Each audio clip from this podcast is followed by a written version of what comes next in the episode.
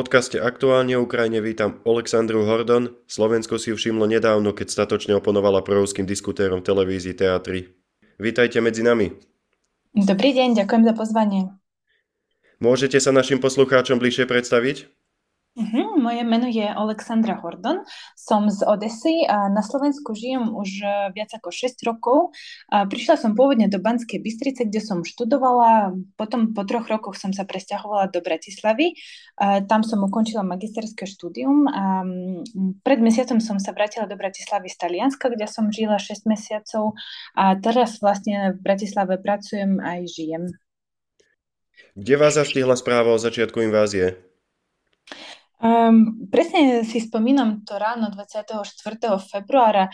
A bola som vlastne doma v Bratislave a ráno po prebudení som chytila mobil a bola tam správa od kolega, ktorý vtedy bol uh, v Turecku, čiže uh, bol tam časový posun a o totálnej invázii sa dozvedel skôr. Napísal, um, že je mu ľúto, čo sa stalo na Ukrajine a ak potrebujem nejakú pomoc, uh, že mám dať vedieť a vlastne už som hneď vedela, o čo išlo.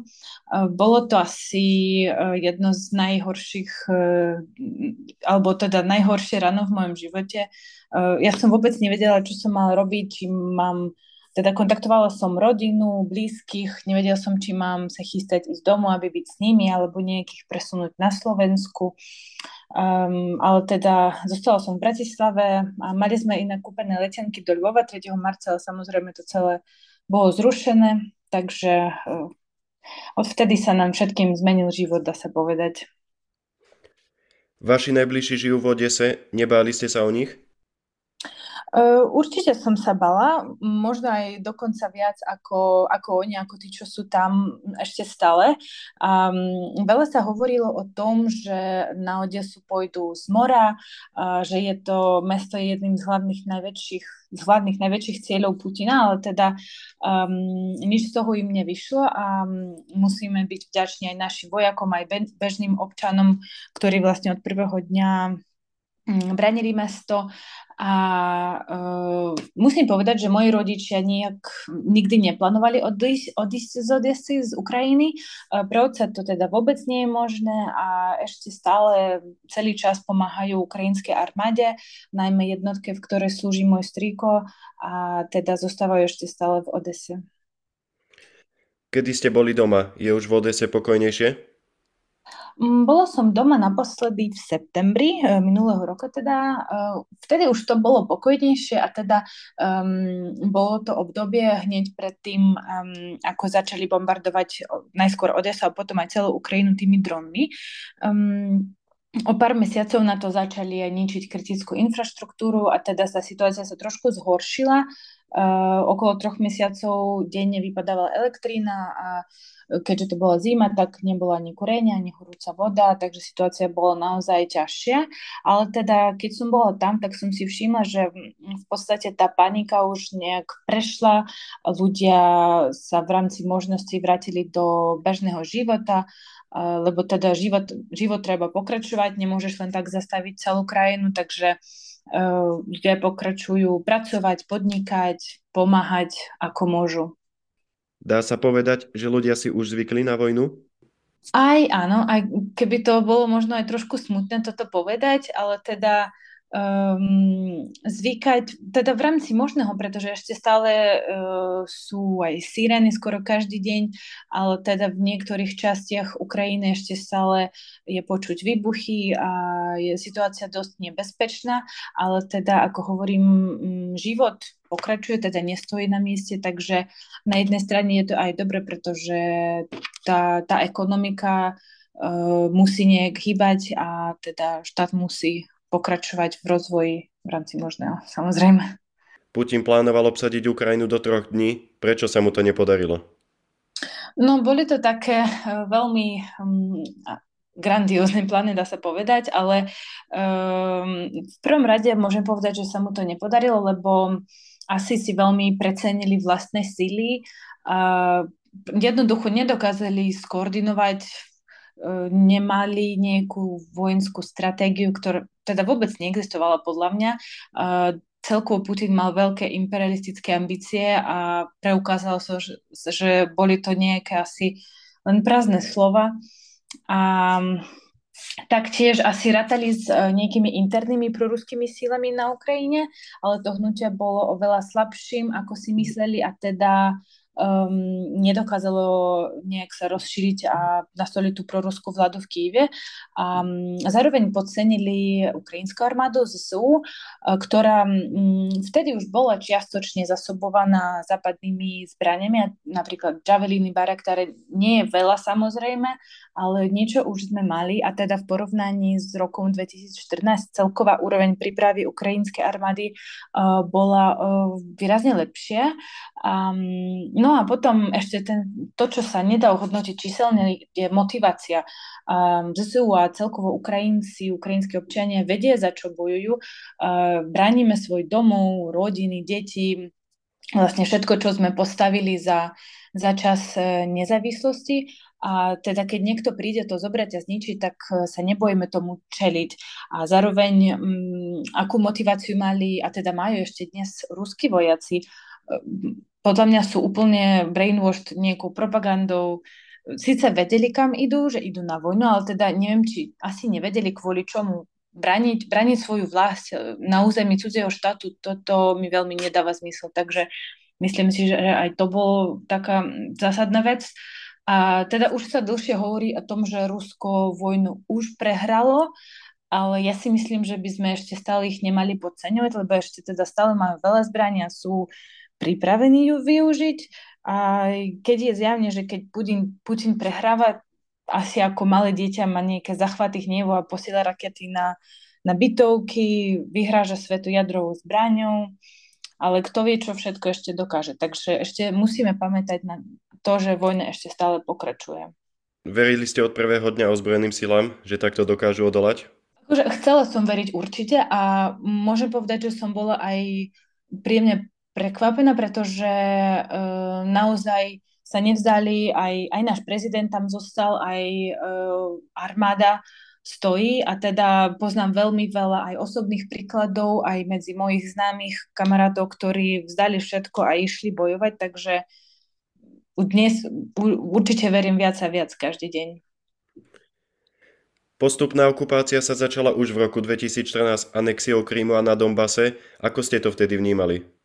Mm, vlastne v rokoch 2014 až 2015 som bola uh, vycestovaná do zahraničia na taký výmenný pobyt, čiže toto som pozorovala skôr na diálku, aj Majdan, aj Donbass, aj Krím. A aj keď som bola mladšia, tak už vtedy som to znašala tak dosť ťažko. Mm, na Kríme som mala rodinu z otcovej strany a vlastne aj môj otec tam vyrastol, mala som tam tietu, sesternicu a babku. A teda už v roku 2014 teta a sesternica, sesternica je asi tak tiež mladá ako ja, oni museli opustiť vlastne celý svoj život a vysťahovať sa na neokupované ozemie Ukrajiny a ešte aj kvôli tomu, že teta slúži ešte dodnes tiež v ukrajinskej armáde. Babička tam zostala žiť sama až do roku 2021 a teda viete si predstaviť, že bývať sama pre staršiu pani je to veľmi, veľmi ťažké. Aj my vlastne ako deti tam nemohli chodiť často, tieta tak už vôbec kvôli službe. Môj otec sa snažil ešte niekedy chodiť, ale on má tiež za sebou 20 rokov služby v ZSU, takže potom už išlo jeho bezpečie a teda po nejakých 5 rokoch už musel prestať chodiť a pamätám si, ako raz sme tam išli spolu a už to bolo asi 2017 alebo 18 rok a vtedy to bolo také už až absurdné pre mňa, ako to tam funguje, pretože boli tam tie hranice a doteraz mám v pase tú pečiatku o prekročení rusko-ukrajinských hraníc v Armiansku, čo je tak celkovo bolo vidieť, že Ukrajincov tam nečakali ani, ani nemali rady, takže je tá situácia dosť smutná, aj vlastne aj čo sa týka Donbasu tiež to to bolo veľmi ťažké už od, od začiatku. V čom je základ ukrajinskej odvahy a statočnosti? Uh, vlastne ako som spomínala, vieme, za čo bojíme, vieme, vieme, prečo to robíme. A teda ak sa pozrieme do histórie, ukrajinský národ bojoval za svoje územie a nezávislosť už veľmi dlho, už asi okolo 400 rokov a boli sme aj pod okupáciou, zažili sme deportáciu, hladomor, genocídu, aj väčšinu času teda sme bojovali s tým našim východným susedom, čo bolo najskôr Ruská impéria, potom Sovietský zväz, teraz Rusko, čo je pre mňa to je, to je stále ten istý štát Moskovia, teda mm, naša, tá, tá vôľa, tá, to želanie byť slobodnými nikdy nezhaslo, takže myslím si, že to je zakodované v našej DNA.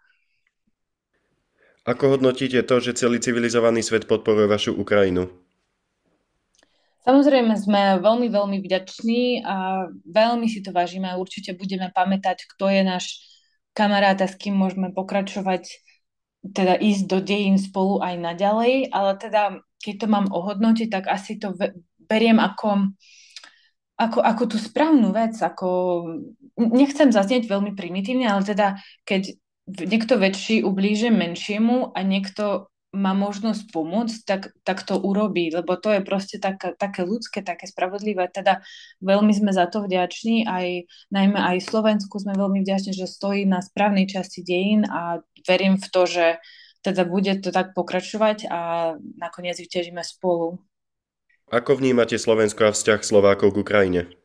No, viem, že bohužiaľ štatisticky dosť veľká časť Slovakov podporuje Rusko, alebo teda mier, ale musíme si zadefinovať, čo je ten mier, hej, takže uh, to je asi dôkaz tomu, ako funguje ruská propaganda aj v zahraničí, ale um, musím uznať, že je strašne veľa Slovakov, ktorí Ukrajinu podporujú od, už od prvého dňa vojny a teda aj takmer všetci moji známi vyslovujú podporu, za čo som tiež veľmi vďačná. A teda dúfam, že ako som už povedala, že to, tá, tá časť Slovakov sa ešte zväčší a teda budeme ísť k, tej, k tomu víťazstvu spolu. Ako vás ako Ukrajinko vnímali v Taliansku? Mm, nemôžem povedať, že som zažila niečo, niečo veľmi špecifické. Uh, Taliansko ešte stále poskytuje podporu napríklad v rámci pobytov, teda povolenie na pobyt uh, pre ľudí z Ukrajiny. Um, čo sa týka finančnej podpory a pracovných príležitostí, tam je toho trošku menej, ale teda uh, celkovo mňa ako Ukrajinku si vnímali uh, te, teda pozitívne, hej, alebo aspoň neutrálne, žiadne negatívne uh, momenty som nezažila. Akurát by som možno povedala, že pre Taliansko tá vojna je tak dosť ďaleko a o tom počujem možno len z, zo správ, ani to už tak veľa uh, sa o tom nehovorí. Cítia skôr tie dôsledky ako napríklad zvýšenie cien na energiu a s tým samozrejme nie sú spokojní a niekedy z toho tiež obvinujú ako keby Ukrajinu, ale to už je od ide o to, ako, ako to, si to povieme. Ale tak celkovo, celkovo aj tam som cítila tú podporu. Museli ste sa veľmi ovládať, keď ste v televíznej diskusii počúvali pánov Chmelára, Banáša a Danka? No, bolo to veľmi zaujímavá skúsenosť a tak občas som sa mala ovládať, aby to bolo ešte stále slušné. Akože, um, nie, niektoré veci, čo tam zazneli, to boli tak celkom absurdne, že som ani nemohla uveriť, že to naozaj dávajú v televízii, ale teda bolo mi aj dosť ľúto, že som nemala dosť priestoru, aby zareagovať na niektoré veci, na niektoré argumenty, čo tam zazneli, hlavne zo strany oponentov, ale teda bolo som vďačná aj um, pani Vitálii Bele z denníku N, ktorá ma po diskusii oslovila a pozvala na rozhovor. Aj vám som veľmi vďačná, že ste mi teraz poskytli tento priestor v rámci podcastu. Bolo asi veľmi zvláštne, keď vás poučali o dejinách Ukrajiny. Bolo to zvláštne, ale tak podľa môjho názoru o dejinách Ukrajiny vedia asi toľko, koľko vie Putin, alebo teda na úrovne tej ruskej propagandy, lebo majú veľmi podobnú retoriku. A toto som už spomínala aj vo verejnom priestore po diskusii, e, že možno moja pozícia, že môžem vedieť viac o dejinách môjho vlastného štátu, obzvlášť urazila pána Chmelara, dokonca som našla taký článok, ktorý cituje jeho Facebookový príspevok, kde ma dosť veľa spomína a obvinie z nejakých proamerických pohľadov a manipulovania, neviem čo všetko, ale teda každý počuje to, čo chce počuť a mm, žiaľ ten originálny príspevok som nevidela a ani nemám možnosť na nejak reagovať. Nie, že by som chcela, teda takú možnosť nemám, pretože pán Chmielar ma na Facebooku zablokoval, ale tak aj to už niečo hovorí. Ale ak mám povedať seriózne, tak Nehovorím, že človek inej národnosti nemôže vedieť uh, dejiny cudzieho štátu na vysokej úrovni. Samozrejme môže, je to, je to bežne, ale teda je rozdiel, keď tie dejiny človek pozná buď z prvej ruky, alebo teda z nejakých objektívnych zdrojov, alebo už z propagandistického kontextu. Prijali by ste opätovné pozvanie do debaty s týmito pánmi, ktorí majú úplne inú predstavu o miery? No, ak mám byť úprimná, asi už nie, pretože celkom nevidím, um, nevidím, prečo by sa to oplatilo. To, to, ja si myslím, že takéto relácie sa robia skôr pre zvýšenie po, sledovania a pozornosti pre, pre médiá. Sú pre vás Rusi bratský národ? Nie. Mm-mm. Neboli a a nebudú. Uh, aj keď som väčšinu života žila v Odese, teda hovorila som po rusky, len z historických dôvodov. Odesa je ruskohovoriace mesto, ale teda za svoj materinský jazyk som vždy považovala ukrajinčinu, pretože som sa narodila vo Vinici a teda do, do šiestich rokov nejak maličku som hovorila iba po ukrajinsky. Z pohľadu histórie teda vôbec nemáme nejaký rovnaký pôvod s Rusmi. Keď Kiev sa rozvíjal ako hlavné mesto, na, mieste Moskvy boli ešte stále močiara divoké kmene, to, to je historický fakt. A teda prvý štát, e, moskovský štát bol založený nejakých 200 alebo 300 rokov neskôr pod vplyvom mongolskej vlády, čiže už len z toho môžeme povedať, že nie sme bratský národ, ale teda celkovo máme veľmi odlišnú mentalitu, hlavne asi s tými Rusmi, ktorí nežijú v Moskve alebo v Petrohrade, ale žijú v takých menších mestách, kde možno tá, tie nejaké benefity civilizácie sa ešte úplne nedostali. Takže tam je ten rozdiel. Dokážete niekedy Rusom odpustiť po tom všetkom, čo Ukrajincom oddávna napáchali? Určite nie a máte pravdu, už oddávna sa to deje a myslím si, že konečne by sme sa mali z toho aj poučiť a veľmi chcem veriť, že ukrajinský národ dokáže sa nejak totálne vymedziť tomu ruskému vplyvu, ktorý, na, ktorý sme mali dlhé, dlhé roky a už konečne ísť tou vlastnou cestou, lebo verím, že my ich nepotrebujeme, že máme dosť vlastných ambícií a síl, aby dosiahnuť nejaké svoje cieľe ako národ a teda, aby sa zlepšovať aj na budúce. Aká silná je vaša viera vo víťazstvo v spravodlivom boji za slobodnú budúcnosť? Nie len, že verím, som v tom jednoducho presvedčená. Som presvedčená, že svýťažíme, aj keď musím súhlasiť s jedným citátom, ktorý som uh, niekde prečítala Mm, ešte dávnejšie o tom, že v skutočnosti nikto nevyhráva vojnu. E, vo vojne každý niečo stratí. Teda aj Ukrajina každý deň stráca to najcennejšie, čo máme, ľudí. A našich najlepších, najšikovnejších vojakov, civilistov, ktorí sa snažia len žiť ten život, na ktorý si zaslúžia deti, budúcnosť našho národu. Čiže uh, veríme v víťazstvo a teda, ako povedal náš prezident, e, život zvíťazí nad smrťou a svetlo zvíťazí nad temnotou. Ďakujeme vám za skvelý rozhovor, bodaj by sme mohli čo najskôr oslaviť ukrajinské víťazstvo. Ďakujem aj ja za pozvanie. Sláva Ukrajine. Herojem slava.